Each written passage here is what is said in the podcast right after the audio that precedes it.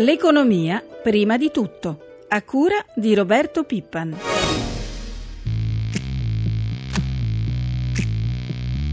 La decisione sul fatto che nel 2013 la prima e la seconda rata dell'IMU non verranno pagate dalle famiglie italiane è una decisione già assunta, punto, e sulla quale non si torna. Il ministro Saccomanni ha detto quello che anch'io dico e che tutti noi diciamo, e cioè che la copertura di questo tema per quanto riguarda la seconda rata è una copertura non semplice sulla quale stiamo arrivando a conclusione, ma il tema per quanto riguarda le decisioni politiche sta nei termini in cui l'ho detto. Buongiorno da Luca Patrignani. Le dichiarazioni del Premier Enrico Letta che avete sentito nella nostra copertina risalgono all'8 novembre. Anche in quei giorni al centro c'era la cancellazione della seconda rata dell'IMU per il 2013 sulle prime abitazioni. C'erano polemiche su questo tema. Era dieci giorni fa, il governo tornava ad assicurare stiamo stringendo i tempi sulle coperture finanziarie necessarie. E ora i tempi stringono davvero. La seconda rata andrebbe infatti pagata il 16 dicembre. Già oggi un Consiglio dei Ministri dovrebbe varare la tanto attesa cancellazione. Ma c'è un ma, i nodi sulle coperture finanziarie infatti non sono stati ancora sciolti del tutto. Eh, facciamo un po' di conti, cerchiamo di capire cosa succederà, lo facciamo con il nostro primo ospite, l'economista Tito Boeri. Bentornato professore. Buongiorno. Allora, le cose certe, almeno quelle più sicure finora, ci sarebbero i 2 miliardi di euro che servono ad evitare il pagamento della rata dell'IMU sulle prime case. Arriverebbero da un aumento molto sostenuto degli anticipi fiscali da parte delle banche e delle assicurazioni e il mondo bancario ovviamente un pochino è preoccupato su questo fronte. Mancherebbero però all'appello 400 milioni di euro per escludere dal pagamento dell'IMU anche i fabbricati di tipo agricolo e poi altri 500 milioni di euro servirebbero per garantire appieno ai comuni le risorse sostitutive rispetto all'IMU anche a quei comuni che nel frattempo nel 2013 avevano aumentato le aliquote, come per esempio Napoli e Milano, e che in caso contrario si troverebbero con un bel discreto, anzi con un discreto buco di bilancio. Professore, lei che cosa si aspetta? Alla fine arriverà la solita clausola di salvaguardia che se non si trovano abbastanza coperture scattano gli aumenti delle accise sulla benzina? Beh, il timore è legittimo perché in effetti eh, il rischio è che poi alla fine quello che avverrà è che vengano aumentate poi le tasse sul lavoro di fatto perché si ricorrerà ad un aumento da una parte delle addizionali eh, locali e dall'altro lato la clausola di salvaguardia che interviene togliendo una serie di esenzioni dal pagamento dell'IRPEF, quindi alla fine aumenta la tassazione del lavoro mentre diminuisce quella sulla casa, esattamente l'opposto di cui avremmo bisogno. Tra l'altro dicevamo eh, anche dal mondo bancario arriva, è arrivato un po' in questi giorni una preoccupazione anche perché le banche dicono gli inasprimenti fiscali in questo momento attenzione attenzione perché noi fra poco troveremo affront- ci troveremo a fronteggiare gli stress test europei, quindi anche toccare qualcosa in questo segmento, in questo settore non è facile in queste settimane, in, queste in questi mesi. Sì, è molto rischioso perché per agganciare la ripresa ne abbiamo bisogno di due condizioni. Primo, appunto, ridurre le tasse sul lavoro, renderci più competitivi per intercettare la domanda che viene dall'estero. La seconda cosa, permettere alle imprese di accedere al credito. Il rischio è sempre che in questi casi le banche poi riducano eh, gli impieghi e quindi l'accesso al credito da parte di certo. famiglie e imprese. C'è un altro tema importante sul quale il governo punta molto, che approda oggi in Consiglio dei Ministri e che riguarda sempre le banche, la cosiddetta rivalutazione delle quote di banca Banca Italia. Premettiamo che è un argomento molto tecnico e complesso, non si tratta di cosa di poco conto perché in ballo ci sono cifre importanti. Ci aiuta a capirne qualcosa di più di cosa si tratta? Qui si tratta di eh, dare una valutazione diversa del patrimonio di Banca d'Italia, che attualmente ha un valore nominale molto basso.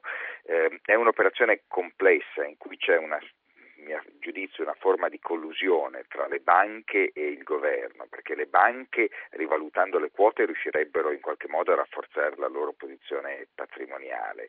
E il governo si vedrebbe in questo momento arrivare entrate aggiuntive attorno a un miliardo in più che vedendo le difficoltà che trova per eh, coprire eh, 100-200 milioni, eh, sono in questo momento una manna. Il problema è che però nel futuro questo ricadrà sulle spalle dei contribuenti perché vorrà dire che eh, dovremo pagare dividendi più sostanziosi alle banche e poi un giorno o l'altro queste quote che oggi vengono detenute dalle banche, da soggetti privati di Banca d'Italia dovranno essere ricomprate dallo Stato e saranno ricomprate a prezzi molto più alti. Quindi a mio giudizio è un'operazione pericolosa in cui si si consuma una collusione eh, tra eh, governo e banche a danni del contribuente futuro. C'è un ultimo tema, anche questo sta molto a cuore al governo, le abbiamo parlato, la spending review, dopo aver eh, illustrato appunto le linee guida del suo lavoro, il commissario straordinario Cottarelli ora sta affrontando un vero e proprio tour de force di interviste e colloqui con TG giornali, fra poco sarà ospite, l'abbiamo sentito a radio anch'io. Ascoltiamo cosa ha detto, professore. Primo c'è un obiettivo chiaro e si è indicato come si utilizzeranno i, i, risparmi per ridurre la tassazione sul lavoro nella maggior parte. Secondo che è l'intera pubblica amministrazione che è coinvolta in questo esercizio, quindi non è un uomo solo al comando che fa tutto il lavoro. Il nostro approccio è quello di guardare a tutti i settori. Quello che posso garantire è che non si tratterà di tagli lineari, ma si tratterà di tagli mirati, si andranno a vedere le aree di inefficienza e le aree in cui ci sono attività che non sono prioritarie per il cittadino. Torniamo in diretta con il professor Boeri. Eh, lei condivide questo ottimismo stavolta? Cottarelli ce la farà dove gli altri hanno fallito? Cottarelli è molto bravo e molto competente. Eh, io temo che eh, fronteggi delle difficoltà, lui dice non è l'uomo solo a comando, spero proprio che sia vero. Mi sembra che la struttura di cui lui può contare è comunque una struttura ancora molto piccola perché ci sono 10 persone e dovrà in gran parte invece basarsi sul lavoro delle amministrazioni e le amministrazioni sono in chiaro conflitto di interesse perché vorranno, opporranno tutta la resistenza a qualsiasi taglio. Qui ci vorrebbe davvero un sostegno politico molto forte, questa è un'operazione politica perché per tagliare Chiaro, bisogna avere un forte supporto. Chiarissimo, grazie al professor Tito Bueri per essere stato con noi, buona giornata. Grazie a voi. Abbiamo parlato di imposte sugli immobili alle 7.48 minuti, continuiamo a occuparci del pianeta casa. Ieri il Centro Studi Nomisma Immobiliare ha diffuso nuovi dati che tracciano un quadro del settore. Ne parliamo con il nostro prossimo ospite, il direttore generale di Nomisma Luca Dondi. Buongiorno. Buongiorno a. Il 2013 è stato un anno pesante per il mercato immobiliare, ma la caduta sta rallentando? Sì, sta evidentemente rallentando. Si è praticamente arrestata la flessione delle compravendite, già dal quarto trimestre ci attendiamo segnali di ripresa e sta rallentando la flessione dei prezzi che invece è destinata a proseguire ancora per tutto l'anno prossimo. Diamo qualche dato allora, cosa possiamo prevedere per il 2013? Per il 2013 un arretramento delle compravendite nell'ordine delle 400.000 con una flessione di circa l'8% per quanto riguarda invece la riduzione dei prezzi, il tasso di caduta è nell'ordine del 2,1% semestrale in uh, leggera riduzione rispetto al meno 3,2 registrato nella prima parte dell'anno. E come andrà invece l'anno prossimo e poi anche nel 2015? Insomma, che previsioni si possono fare? Andrà progressivamente meglio anche se dobbiamo uh, sapere che abbiamo davanti una ripresa piuttosto fragile, ci sarà un'ulteriore risalita delle compravendite, i prezzi saranno ancora deboli e perderanno altri 3-4 punti percentuali, ma è un processo di stabilizzazione che caratterizzerà il mercato dovrebbe portare a andamenti migliori negli anni successivi, quindi a partire dal 2015. In questo momento quanto ci vuole in media per portare a termine una compravendita? Ci vuole molto in tutti i settori, sia sul residenziale che sugli altri comparti, siamo in genere nell'ordine degli otto mesi, nelle migliori delle ipotesi, siamo in alcuni casi anche sopra gli 11-12 mesi, quindi siamo ancora su tempi piuttosto lunghi. Eh, ovviamente la ripresa del mercato immobiliare è legata a doppio filo con quella dell'erogazione dei mutui. Sul fronte del credito alle famiglie, eh, che tipo di previsioni potete fare per i prossimi mesi? Anche in questo caso ci sono timidi segnali di miglioramento che sono legati al miglioramento generale dell'economia, a una progressiva stabilizzazione delle sofferenze, anche se su livelli molto alti. Questo dovrebbe indurre le banche ad essere un po' meno selettive. È chiaro che non si ritornerà agli eccessi del 2006, ma su questo fronte punto più basso che è stato toccato alla fine del 2012 è definitivamente alle spalle. Ecco, però in questo scenario che ruolo giocherà la grande incertezza che c'è in questi mesi sulla tassazione degli immobili? Eh, abbiamo parlato nel corso della puntata della rata dell'IMU del 2013, c'è poi tutta la partita nella legge di stabilità sulle nuove tasse eh, sulle case, sugli immobili. Per Confedilizia, ad esempio, complessivamente l'aggravio fiscale potrebbe raggiungere i 45 miliardi in più nel triennio 2012-2014, secondo le associazioni di categoria, questo potrebbe paralizzare di nuovo il mercato, è così? Ma sulla prima casa direi di no, uh, c'è molta voglia comunque, nonostante le difficoltà econ- economiche, di accedere alla prima casa e quindi la componente fiscale ha un'incidenza limitata sulla domanda di investimento, invece è un elemento che può portare destabilizzazione, quindi mm, indurre a posticipare o a non effettuare investimenti, per cui da questo punto di vista la confusione che peraltro caratterizza il settore dal punto di vista impositivo da almeno un paio di anni è assolutamente eh, un elemento di eh, ulteriore rallentamento del mercato in una fase già molto critica. Grazie davvero allora a Luca Dondi, direttore generale del Centro Studi Nomisma, per essere stato con noi. Buona giornata e buon lavoro. Grazie a voi, buongiorno. Il nostro capitalismo, il nostro sistema economico è da sempre accusato di vivere una dimensione di impresa troppo piccola e soprattutto spesso troppo familiare. Ma è ancora così? E che tipo di difficoltà, di sfide, ma anche di opportunità ha di fronte un sistema economico come il nostro, caratterizzato da una forte impronta familiare? Lo chiediamo a Luis Jurkovic, consulente aziendale e autore di libri e ricerche sul tema delle imprese familiari. Buongiorno. Buongiorno a voi e agli utenti. Allora, intanto, quante sono le imprese di questo tipo, le imprese familiari in Italia, soprattutto tra le aziende di piccole e medie dimensioni? Eh, uno studio fatto recentemente da Union Camere mh, mm, ci indica che in Italia ce ne sono 4 milioni e mezzo di imprese registrate alle Camere di Commercio. Di queste il 99%, praticamente la totalità, sono di piccole dimensioni.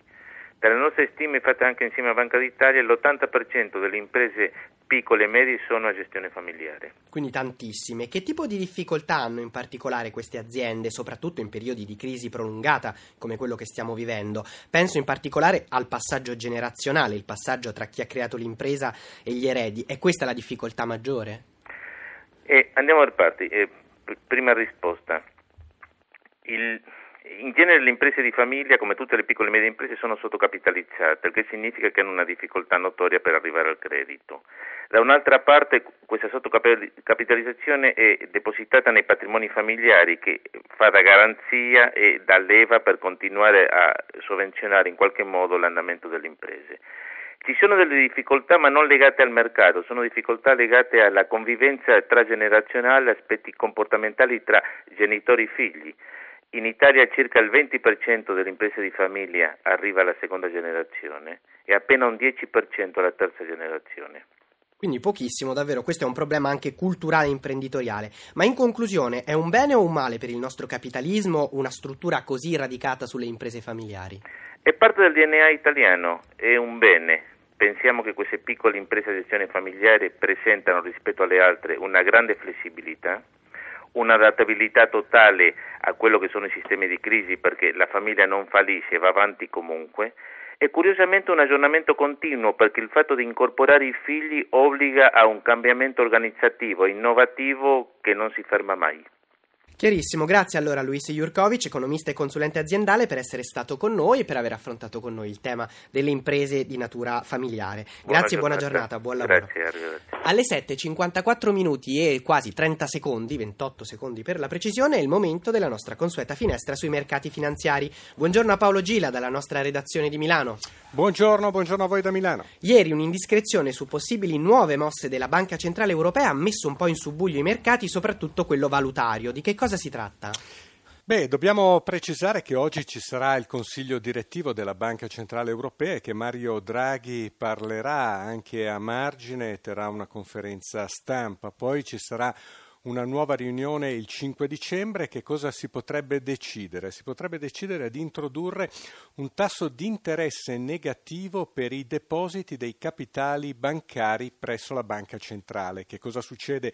Oggi quando le banche lasciano i depositi, in deposito i capitali presso la Banca Centrale Europea, c'è un tasso praticamente neutro e quindi non viene remunerato né costa per le banche lasciare i capitali in deposito. Introducendo un tasso negativo significa che le banche non troverebbero conveniente lasciare in deposito i capitali alla Banca Centrale Europea, quindi probabilmente li terrebbero con sé e li investirebbero di più nell'economia reale. Questo è uno dei possibili progetti, staremo a vedere se eh, avrà una uh, nuova vitalità. Intanto le borse ieri hanno chiuso in territorio negativo, ma comunque su livelli prudenziali, Milano in calo dello 0,21%, Londra dello 0,25%, Parigi ha ceduto lo 0,09%, Francoforte ha chiuso in territorio positivo con un guadagno frazionale dello 0,10%. I segnali che giungono dall'Asia questa mattina sono contrastanti, Tokyo guadagna l'1,41%, Hong Kong è invece in calo dello 0,69%, ieri sera chiusura negativa per New York con il Dow Jones a meno 0,41 e il Nasdaq a meno 0,26. Infine un flash le previsioni sulla riapertura dei mercati europei. Per quanto riguarda la riapertura è vista in calo anche per Milano, in avvio di contrattazione potrebbe cedere tra lo 0,20 e lo 0,30%, lo spread, il differenziale di rendimento tra i BTP e i Bund decennali riparte questa mattina da 236 punti base, l'euro contro dollaro è a 1,34,25. Grazie a Paolo Gila dalla nostra redazione finanziaria di Milano, grazie anche a Francesca Librandi per l'assistenza al programma, da Luca Patrignani a tutti voi l'augurio di un'ottima giornata.